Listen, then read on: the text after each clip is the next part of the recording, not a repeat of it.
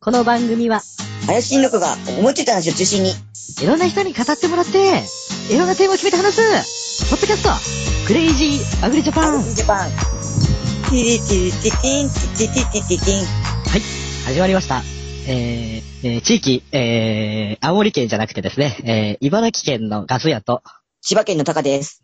がお話ししております。えー、今日はですね、えー、ちょっとニュースの方で専門家がコロナに対してですね、戦争状態になっても、そういう心づもりで言ってね、みたいなことを言っていたので、やはりね、人が話さない、考えないようなことをクレイジーアグリジャパンをやっていく必要があると感じたガス屋はですね、あのうん緊急特番、食料危機に備えて農家は何を作ればいいのか、みたいな。ん。ことを話していきたいと思います。で、で、後半はですね、ちょっとおまけコーナーを考えてあるので、えーそっちを考えてみたいと思います。はいはい。で、タカさん。うんうん。まあ、日本はね、備蓄米とかもあるので、米に関してはね、しばらく大丈夫かなとは思うんですけども、そうですね。ぶっちゃけ、ね、葉物野菜とかだと日数持たないし、うん。そだのパンデミックになった時に、労働力が不足した時に、やっぱ葉物ってまだ、まあ、機械も出始めてはいるんですけど、手収。穫、うんうんうんやっぱうね、ん。の労もの働、が、うんうん、が多いね。うん。なのでね、こう農家としては、その、まあ、これはね、あのー法人とか大規模経営とか、お米農家を抜いた農家が、うんうん。何を作っておけば、コロナの時でも自分の家族や周りの人や、まあ、お客様を飢えさせないで、えー、こういうパンデミックになった時に、労働力が不足してたりとか混乱した時に何を作っていればいいのか。お米以外でね、お米はやっぱ主食だからね。うんうん。お米いきなり始めようと思ってもね、いきなりできないからね。まあ、そうだね。うん。お米以外で何かいいものないかなっていうのを考えていきたいと思います。うんうん。何かあるかなタカさん。何の下調べも俺してないんだけど、思いついただけだから。だから、い芋系に行くのか、やっぱ副産類に行くのか、大根とかそっち系ああ。じゃ、じゃがいもとか作っとけば、だからその、ほら、で、でって、あれする、その酸素でほら、つなげてほら、お腹溜まるから、ああ、じゃがいもとかね、ポテトになるしね。そうそうそうそうだからそういうので行くのか、うん。大根とかコンサル、だからそれでほら、土に埋めといても持つようなものから攻めていくのか。でも今の日本人の食生活だとさ、うん。多分芋とかさ、白菜、キャベツだけじゃ満足できないと思うんだよね。都市部の人。となると、あの、惣菜に、惣菜できやすいもの、加工しやすくて、お腹に溜まって高カロリーと、じゃがいも落か。花生、落花生とか、じゃがいもとか、ピン、あの、大豆とかで、ほら、大豆だとそこのね、お肉、お肉に加工できる技術も増えてきてるからね。ああ、まあまあまあまあう。ん大豆とかそういうふうなのじゃないかなとは思うけどね。そういうふうに考えてくると。確かに。大豆か。そう大豆でもか。うんでもやっぱり日本で小麦とか大豆っていうのは、まあ作ってはいるけど、そんな米ほどではないっていうのはやっぱりうん環境的な理由もあると思うんだよね。そうだね、合わないっていうのもあるんだろうね。となると現実的にジャガイモか。だね。でもジャガイモもある程度機械、トラクターのアタッチメントとかないと掘り取りとか大変だからね。まあ大変だね。あとほ北海道という大産地があるから な。となると意外に食料危機にはなりづらいのかな。って、と思うよね。うん。で、北海道だって結構大大豆作ってるじゃん。まあね。うんうん、そう考えると、やっぱり、そこまでの危機にはならないとは思うけど、うん。ただ値段はあるってだけの話じゃないかなとは。そうだよね。うん。ジャガイモだとね、芽出ちゃうからある程度置いとけるしね。そうだね。で長期戦になった場合では長期戦。北海道だって一年中ジャガイモ大量に出てくるわけじゃんそ。うだね。まあ、第一波は、あの、北海道、まあ、想定としてね、うん。第、あの、その混乱食料危機の第一波は、あの、北海道、北海道のランドパワー、ラ ンドパワーと芋系でなんとかなりましたと。うん。でもずっとジャガイモ食ってるわけにもいかないしね。そうね。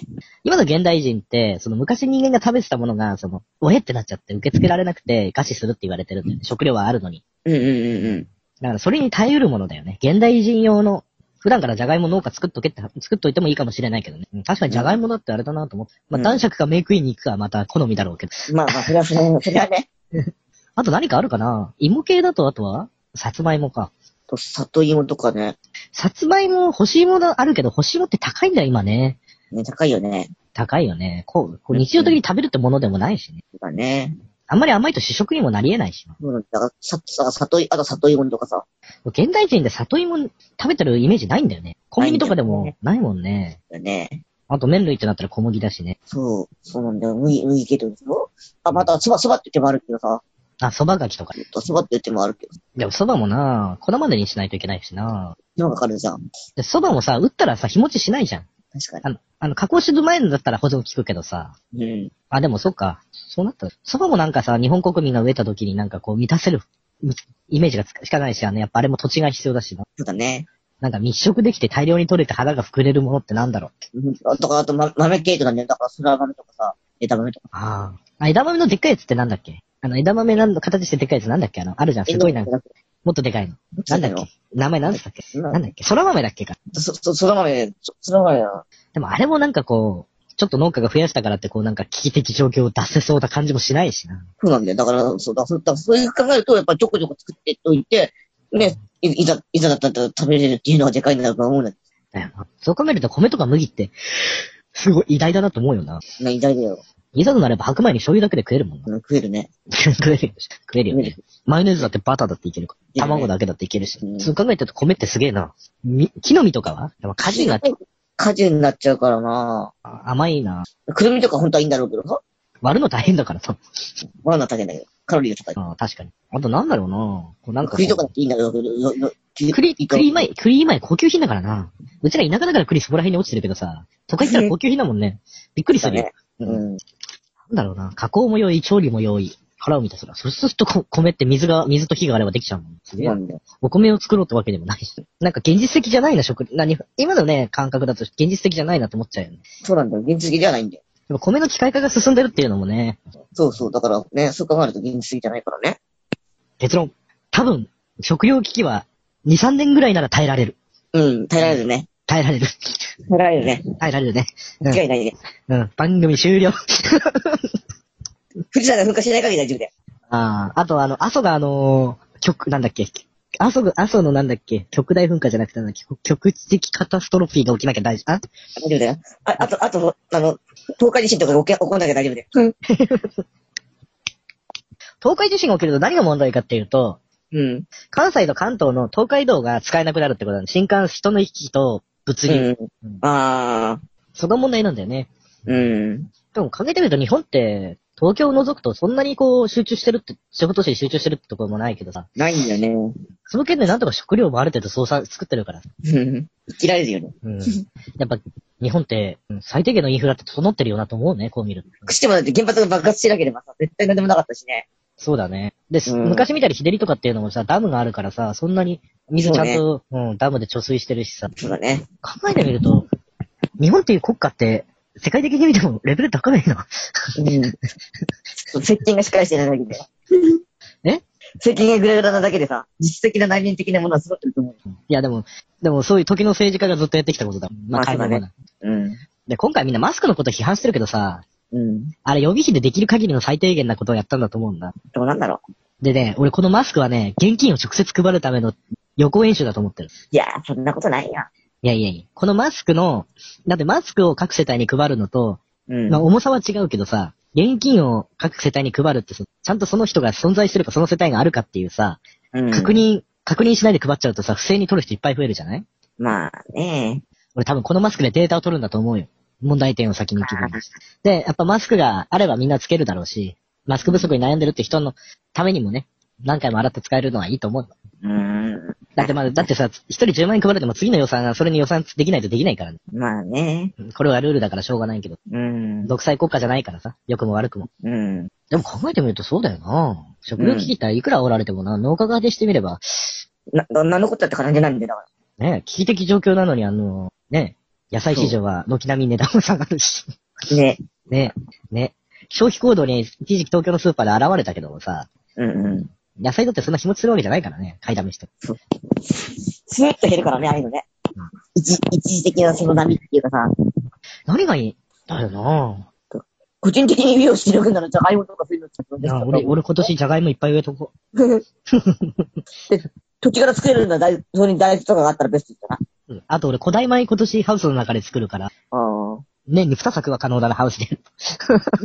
関東ならね。下手した二つら可三能な大豆。二多分つ三可能な三三大豆。作、三、下手したら3作いけるかもしれないからね。二つ、二つなら大豆作れるんじゃない多分。何そもう。言うでて、なやいっぱ日照時間ね、電気で調整してるみたいなんだよね。木更津の、あの、2月の中旬に新米取ってる人のハウスみたいな、やっぱ電気調節であったもあ、あるんだ、やっぱん。り。やあっぱ日照調整してるよ。うん。もあ。う俺はあれだもん、あの、新聞とかのあの、広告、あの、こあの、取材記事の写真を見てね、あ、やっぱ電気ついてる。そうだよなミサとなれば、園芸の嗜好品の作物作ってる人、もう、そのハウス転用すれば、年に3作米作れちゃう。米だけじゃなくて大豆だって。ただ問題はさ、大豆はまだいいけどさ、土地をこ、豊かにしてくれるからいいけどさ、根粒菌でさ、うん。麦ってさ、めちゃくちゃあの土地の肥料吸うからさ、そうなんだよね。そうカラカラにするよね。カラカラですかね。うん。あ、麦の間に大豆を植えればいいんじゃないか。うん、そうだね。あと、あと、の、の、の、の、残、肥料は残るから、刃物を植えるとかね、刃物はその肥料使わないから残ってくるから、水あればなんとかなっちゃうから。そうそう、だから、その肥料、肥料もちょっと多く入れてさ、肥料残しといて、で、トウモロコシ植えるとかさ、ああ、あ、トウモロコシか。そう。トウモロコシはいいな。ね。トウモロコシ長期保存できるしな。うん。そういう手もあるよ。だよな。茹でて、茹でて缶詰に入れてもいいしな。ヤングコーナーで食べられるし。白米だって食えなく、 食えなくない。うんまあまあ まあまあ。いざとな れば、いざとなれば。燃料に使えるからさ。いやいや、白米も米だから食えないことはないでしああ、そりゃそうだね。あ、ごめんね。あょ。白米も。頑張れば食えるよ。俺一回あ、食ったまもあん。味はまずかったけど。ね。俺白米炊飯器で炊いて食ってみる。クソまずかった。トウトウモロコシだっていう手もあるね。そうだよ、トウモロコシ。そうだよな。トウモロコシな。でもトウモロコシもな、やっぱ肥料いるよな。いる。ああれ、あれあれこそバカにするからね。ねえ。ほとんど吸っちゃうわな。ほとんどでもないけど。うん麦と、麦まあ麦と、ほどじゃないけど、かなりする。まあ肥料ガンガン、まあひ、うんまあでも肥料のさ、鉱石とかも輸入だからさ、ち、あ、リン酸とか。そうだね。まあ窒素は空気中から取れるとして。鉱石入ってこなくなったら、リン、リンないと結構きついからな。まあ、だからリンはでもほら、うミナトリさんからね、ああ。なんとかなるけどさ、狩りからさ、狩りだ、狩り。狩りがやばいな。狩りがやばいんだよ。うん結構日本の畑はリン型だっていうから、1、2年は多分、ちょうどリン、リンはやらなくてもなんとか日本の畑は持つかもしれないな。みんなリン型だって言ってる。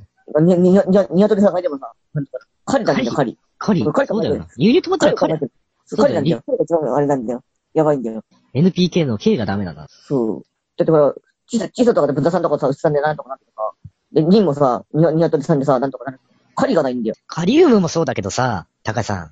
はいはいはい。世界的に輸入とか止まったらさ、今カリウムの話になったけどさ、鉱石、リンとカリウムの鉱石ってないんだよね。日本ってね。ないね。でないね。確かね、カリウムはね、あの、カナダからめちゃんこ入ってんだよね。あー。ほとんどカナダ産だった記憶がある。ということはですよ、リンとカリが入ってこなくなったら、確かにうちらも結構、その麦とか大豆とか穀物農家って結構やばいよね。やばいね。となると、え冬は山に行って落ち葉拾いやんなきゃいけなくなるのかな。そうね。 堆肥ガンガン入れてさ、えぇ、ほとんどあれじゃないか。ま、まず麦とトウモロコシは、ちっちゃいのしかできなくなるよな。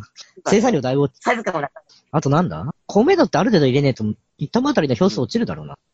変わりやすくなるよね。だから、豆腐、豆腐化しやすくなったよだね。よね。そうだよな。うちらってその、日本人って、あ先進国の農業って さ、もう足りないものをそのと、その時入れてみたいな感じだからさ、それで生産性上がったっていうのもあるんだけどさ、昔より絶対土地の活用サイクルって早くなってるわけじゃん。そうだねんハウスもあるしさ、トマト農家、トマト農家なんかほぼ全滅じゃねえかカリウムなんてやばいよね。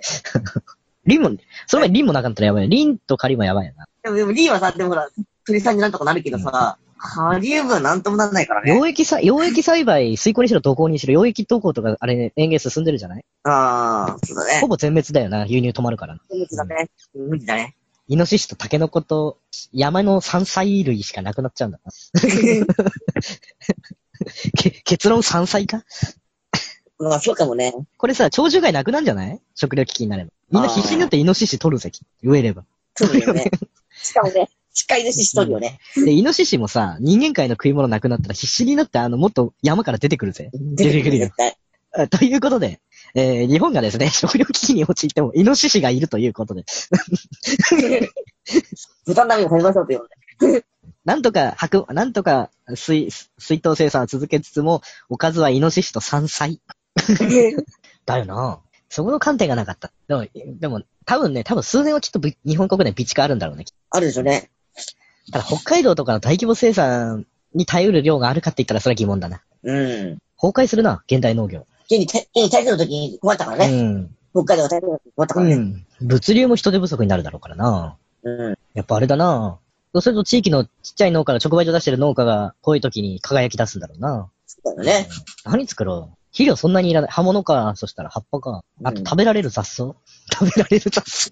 い、いいや、山形でや食べてるじゃん。あの、なんだっけ滑り牛。あー。あ、みんなで水田で、あわや火を作ればいいんだな。迷惑だ。山だよな。あ、でも山ないとか大変だな、そしたらな。雪国も冬場は食料途絶えちゃうよな。うん。そうなんだよね。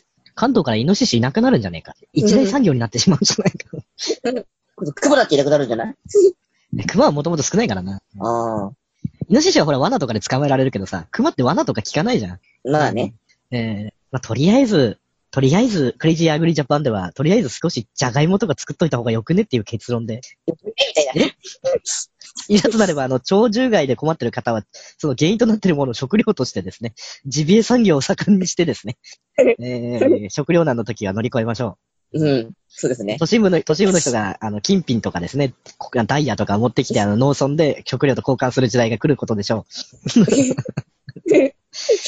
だよなぁ。うん。そうだよ。最先端の農業やってる人ほど弱いな。弱いよ、弱い、弱い。絶対弱くなるよ定。年の時だって水耕栽培全滅だもんな。うん。ほんとそうだと思うよ。生産設備のインフラは整ってるけど、日本は。やっぱそういう時に資源がないっていうのが弱いね。ガソリンもないわけだしね。まあ、一年分ぐらい備蓄あるみたいだけどさ。うんうん。あのー肥料なしで何か作るって、まあ自然農法でやって無肥料無、あれやってる人だって、は大丈夫だけど、それだってね、大人数はさばけないからね。やっぱり、うん生産量は落ちるわけだからね。そうそうそう、トータルのね。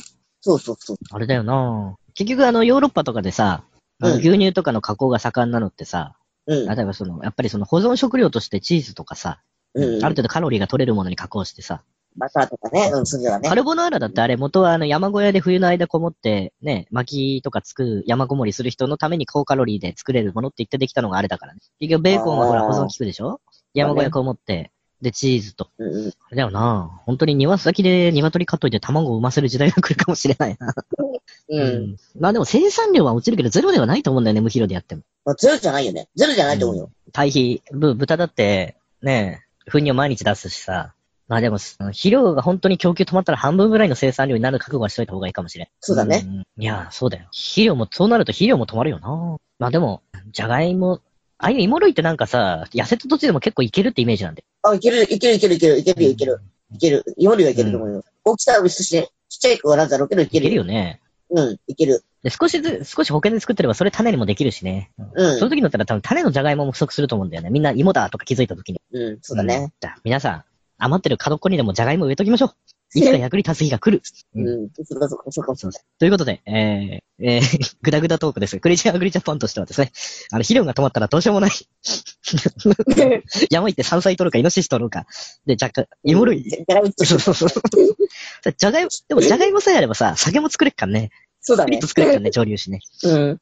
ということで、芋類、芋類を植えておきましょ今よりう。いつか役に立つ日が来ます、多分。責任は取りません。うん。でも早くコロナがね、あの、収束するといいですね。本当にそうです。そう思います。と、前半は、あーコロナの有事の際何を植えたらいいかというのをぐだぐだ喋ってしまいましたが、えー後半はですね、あの、某、あの、青森県の某ポッドキャストがですね、3周年を迎えてですね、えーおめでとうございますとなんですけども、ありがとうござい ます。そこに投稿するネタをここで考えてしま、公開で考えてしまおうという。なるほど。ただね、あの、募集テーマは決まってればいいんですけどね、あの、今回テーマがね、あの、自分を食に例えたらとは言ってたんですけど、何でもいい、何でもいいよみたいなことで最後番組終わってたので、なんですよね。いや、やっぱりね、うん。A ちゃんともちゃんのコンビはやっぱりいいね。ああ、そうあなとんだ。、やっぱミポリンもいいよな、ミポリンもな。なんか声にね、こう、エロじゃないんだけど、ツヤ、ツヤなんで、妖艶の、妖艶の縁のツヤがあるんだよ。ああ、いいね。うん。そうそうまあ、番組名ぶっちゃけると、シカヘデケロさんなんですけどね。青森県の。うん。あなんでもいいっていうね。まあ、とりあえず3周年おめでとうございます。りがとうございます。あれクレイジーアグリジャパン何周年になる あれ考えてみれば、うちの番組いつだっけなうちの番組始めたのって、ああ、もう1年半はやってんだ、うちの番組を。今年の末ぐらいで多分2周年だ。ああ。まあそんなことは置いといてですね。うーん。うん。自分を食に例えたら。難しいね。自分を食に例えたら。やっぱ高さんニラまあ、そう、そう、そうなるよね。収穫まで長期、 長期熟成体、手間がかかるみたい いや、手間がかからないとは思うけな。どだ。から株を作るのに1年ぐらいかかって、収穫2年目みたいな。でも一度収穫始まると何度かで使えるみたいな感じ。だな俺、自分を食に例えたらって難しいなうん難しいよね。あ、俺はあれだよ。わかった。俺はあれだ。遺伝子組み換え大豆だな。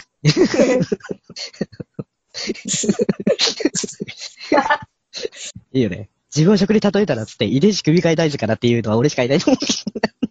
タカさんは遺伝子組み換え小麦だね。ああ、そうかもね。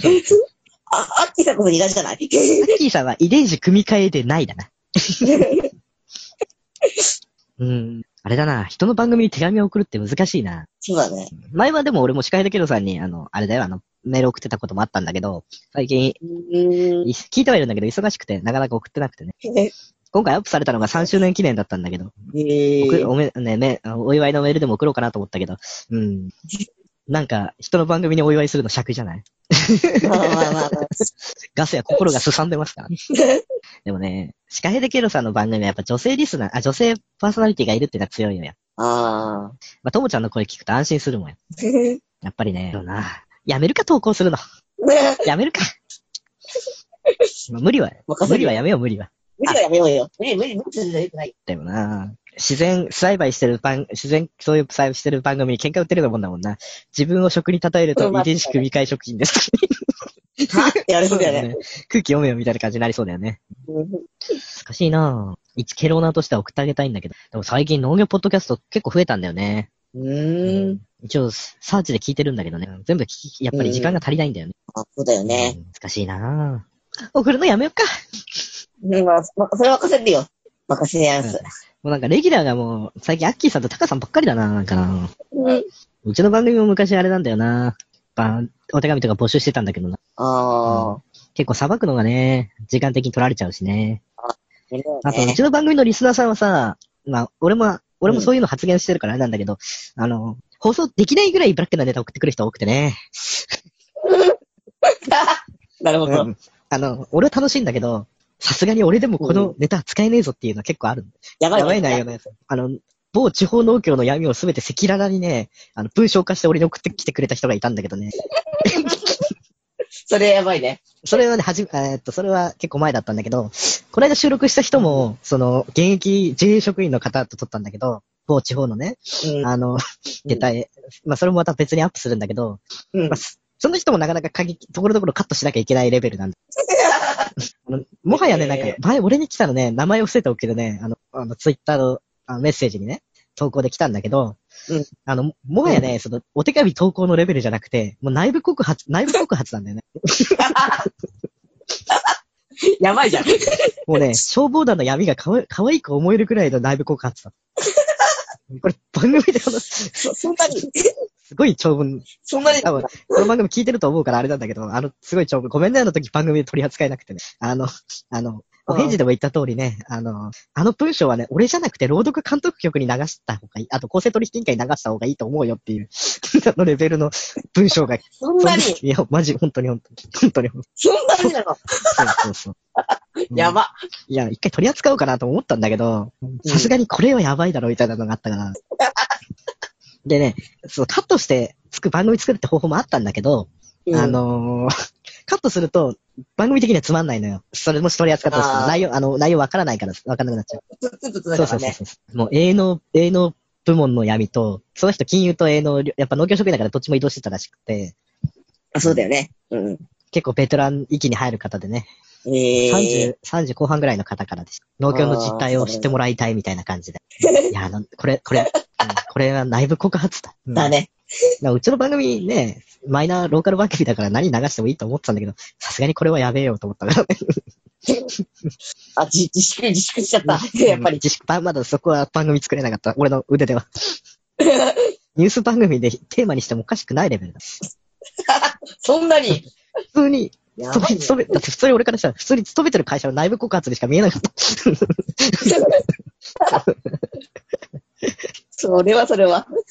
はい、この、この場をお借りして、ごめんね、番組あの時作れな くて。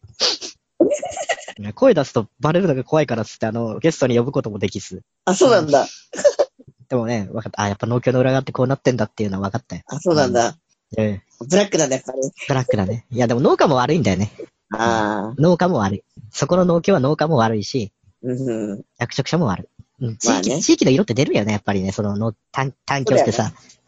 出うるん、うよん、出ね。る出る。間違いないね。某、某西日本の方の方だったんですけどね。ええ。やっぱりその、やっぱり条件不立地にある農協とかだと、やっぱそういう風なブラックとかどんどん出てきちゃう。っていうのはあるね。いうん。や、ダメですよ、あの、あれですよ。青森の番組に投稿する内容を考えなきゃいけないのに。全然あの、全然ほのぼのとした番組に投稿する内容じゃない。脱線、脱線。で。違う駅に違行っうちゃ駅に。いや、でもね、やっぱその、3周年、その、シカヘデケロさん3周年でしょ。やっぱ A ちゃんもやっぱり、いろいろ考えてる、その、のを聞いて、やっぱり同じような悩みね。まあ、おおうおんやっぱり、ポッドキャストを長年やられてる方って真面目な方多くて、うんあー台本とか番組構成とか、まあ、しっかりリスナーさんのこと考えて、下手なもの出せないとか、そういうのあるんなんですけど、やっぱりある程度の完璧主義な方もいれば、やっぱりこだわり持ってやられてる方もいるし、うん。でもそうするとやっぱりその、やっぱ自分のプライベートな時間、それだけ当てるわけじゃん。そうだね。 24時間のうち2時間3時間当てちゃったら、もう15%ぐらい1日のうち、ね、その、ポッドキャストに当てるわけだから、そうだよね。ね、俺みたいにほら、何も考えないでさ、思いついたこと し、ね、台本なしで、やれてること自体が、ね、こういう番組を聞いてくれてる人がいること自体が奇跡なんだけどさ。ああ。でも俺、一つだけ言わせてもらうと、でもそういう、うんえ農家の種さんは農家の種 TV って YouTube の番組やってさ、やっぱり、うん。やっぱり、鶴ちゃんとかも職人仇だし、技術もあるしさ、うんうんで、一緒にやってる仲間の人たちも、知識も経験もある方々だから、うん。回せてるところもあるけど、普通のポッドキャストでやってた真面目な人で、次 YouTube やろうと思った時に、動画になると、ポッドキャストの日じゃないわけだよね。まあ編そうだね集と、まあ、撮影とね。うんだから、そうだね。多分、で、しかも完璧さを最初だから求めちゃうから、なかなか動画上げる人っていないんだよね。うんうん。そだうかね。ら俺、真面目な人ほど、その、真面目な人ほど多分ね、ポッドキャストと YouTube の両立って難しいと思う。それ専業なら別だけど、まああ。うんだポッドキャストは音声ファイルだからさ、やっぱ動画になると気ぃつく、俺もさ、適当な動画2つ上げたけど、適当でもないけど、まあ適当な動画って言わせてもらうけど、まあ1個目はまあ、うん今期のエンジン、ブザー鳴らしっぱなしでさ、うんあのね、多分あれ真面目な人だったらさ、ボリューム調整とかやってさ、で、番組の構成、気象点結とかやってやってたらさ、俺の YouTube の動画みたいなやつは、レベル低すぎて上げるって判断に至らないと思うんだよねまあそうだよね。考えちゃうよね。でも俺はなんかな、適当なありのままあげたいなっていうな。あで、この間ね、リスナーさんの群馬ちゃんもハウスの片付けて手伝いに来てくれてたから、あ。ああ。本当はね、一緒に仕事の合間にずっと競馬やってたんだけど、うん。それも動画撮ったんだけど、あの、ちょっと使えなくて、うん。あの、YouTube に上げる予定はないけどさ。うん。だから、適当でも、適当でも俺みたいなのやってても、なんとかなってるから、少し、ジブリの映画だって、納期間に合わない時は、もののけ姫だって最後、絵の質落としましたからね。ああ。少しみんな、ね、これでお金稼ぐっていうなら別だけど、ね、うん楽しみでやってることだからもうちょっと肩の息抜いてもいいんじゃないって、いろんなポッドキャスターさんが聞いてて、多めにくれって感じだよね。うん思いますね。まあ俺、俺がこんな偉そうなこと言える立場じゃないんだけどさ、いやいやいや、俺俺もそう思うよ。畑に穴掘って変な虫がいたって動画だけでもいいと思ってんだよ。なんだ、まあいいなとんだ思こうのよ。虫みたいな。誰か教えて、みたいなさ。普段自分が作ってるハウスの中映してもいいと思うしね、頭にカメラつけて。うん。俺なんか、ね、今日2個目の動画なんか軽トラの屋根に GoPro をガムテープで貼り付けて走り回っただけだからね。 ああ。で、それで音楽つけたらなんか、それっぽい動画にもなるしさ。編集、編集5分ですの。 編集5分。YouTube にアップロードする方が時間かかった。ねほら、俺俺らとかだったらさ、に、に、二段さ、に、あのさ、頭に巻いて二段だからさ、顔出してくる。そんなんだっていいと思うんだよ。高さの顔はな、世の中公表できねえからな。うるさい。うるさい。高さの顔は世の中に出しちゃいけないと思うもん。うるさいな。あれだもんね。バイオハザードで言うとね、タイラントと、タイラントと、レオンとタイラントを足して2で割ったような顔だもんね。ひどいな。ひどいな。全部ひどいこと言うな。で背中からロケットランチャーがあるみたいな感じだからね。生えてるみたいな感じの高さをね。でも俺番組で他のポッドキャストのことこんなになんか言ったの初めてかもしれない。俺はもう、俺以外にアップロードしてる人たちはみんなすごい、いいすごい人だと思ってるから、俺はその人たちの真似事してるだけだから、ね。いつ消えてもおかしくないしね、うちの番組ね。だけどずーっとこう、あの、フィードファーナーとかで観察してるとさ、うんあの、その、回によってこうばらつきもあるんだけど、やっぱ専門性のやつとか、ちょっとあの、話題になってることとか、一人語りやったのがヒットした時ってグッと伸びるのよ。フィードとか。サブスクライバーが伸びるんだけど、フィードバーナーとか、うん Google アナリティクスとか、まあ、あとは、いろいろうん。ね、どれが統計が正しいかわからないんだ、うん。持ってるんだけど、あのね、どのサイトでも共通してるのは、うん。ぜ何、何、競馬の回やろうが、何の回やろうが、絶対離れないね、すっげえ一定層がいるのよ。ああのこの人たちは何をやっても、 何をやっても、その数以下にならないから、ず一定数いるのは一定数が。 ー。うん。いいんじゃないこの間その、あの、ツイッターでよくアシストしてもらってるヤギさんって方がいるんだけど、うん。うん。でヤギさんなんか、ね、今最近、うちの番組の絵作ってもらってるんだけどさ、うん。あの、競馬わからないんだけど、競馬会聞いてて楽しいって言うんだよね。うえん。俺、俺にしてみれば、えって感じじゃん。うん。そしたら、どういう聞き方してるのって聞いたら、うあん。の、ガズ屋さんが予想したのを聞きながらレース結果を見るのがいいんだ。レース結果を見ながなるほら、どね。また外れなこと言ってんな、みたいな。ああ、なるほど今度当。ねたってんだな、みたいな。うそうああそうなんだと思って。うち、うちらこの、作る側が想像してる、その、リスナーはどういう楽しみで聞き方してるかわかんないじゃない。ーそうだよね。いやとりあえず発信することっていうのは、そういうまあ面もあるから、うちらが必要以上に気にしなくてもいいのかな、なんて。まあね。うん。あでも農業の専門、そういう方は知ってたけどね農業の専門的なことやっても、知らない人が聞いて何か、えへーって思うのかもしれないし、うん。俺みたいな底辺なやつを見て、また変なことやってんなって言って、ね、自分の、自分のい、あの、ポジションを確認するために、こう、底辺の話を聞くっていうためかもしれないしさ。うん。そうだね。さらに作業あるからね。でも最近怖いのがね、周りでもね、うん。たまに集まり行った時に、ラジオ聞いてるよとか言われた時は恥ずかしいね。ちょっと恥ず、ちょっと恥ずかしい。ありがたいんだけど恥ずかしいね。あ、手紙でやってるのになんでわかるんだけど声で分かったよ、みたいああ、なるほどね。な。あれガス屋さんじゃん、みたいな。うん。そうだね。あ、あと、ガス屋はあの、ついに茨城県の会長になりました。おめでとうござあいりがとうまございます。あの、会を解散させたいと思います。す。いや、なんでまあそう言っちゃう。 でも今度、茨城県で担い担い手サミットがあるんだけうん、言ってど、たね。秋の方であるんだけどさ、その前日の100人ぐらいしの前夜祭があるんだって、決起集会みたいな。うん。そこに高速の方来られるから、ひゃあの、参加者はある程度の方ぐらいしか参加できないんだって。で、つ、で、次の日がその担い手サミットなんだけど、ああ、そのあの、前の日の、あの、開会式で、えーあの、うち、なぜかうちの会の名前が入っていて、あの、開会式でマイクの前で言葉を発さなきゃいけなくなってしまい、頑張って。多分これがあるからみんな会長を押し付け合ってたんだと思うんだよ。今年担い手サミットあるから。ああ。まあでもね、なっちゃったからにはいろいろやらないとね。そうだね。ああ、ポッドキャストを続けられるかな大丈夫だよ。で、すげえ話脱線しちゃったな。そうだね。また、あの、沖縄から北海道に飛んでくるね。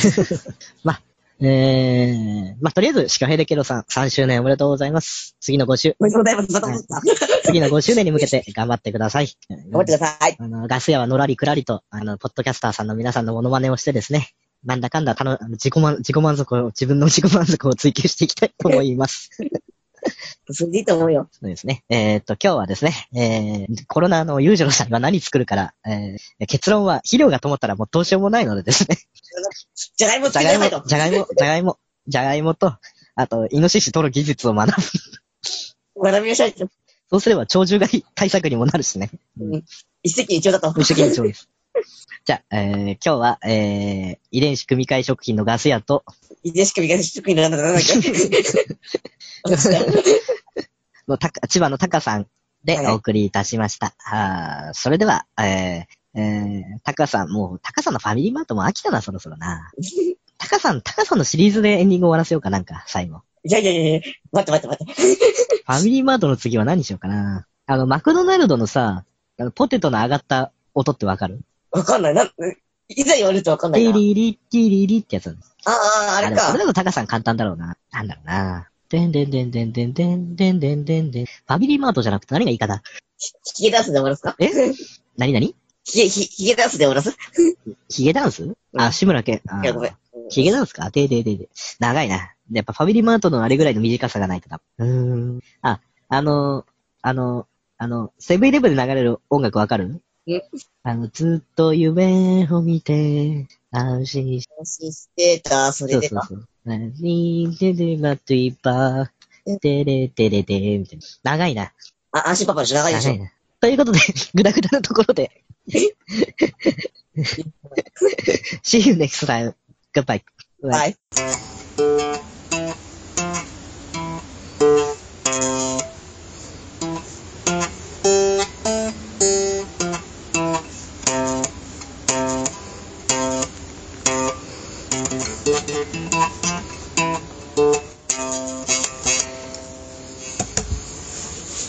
「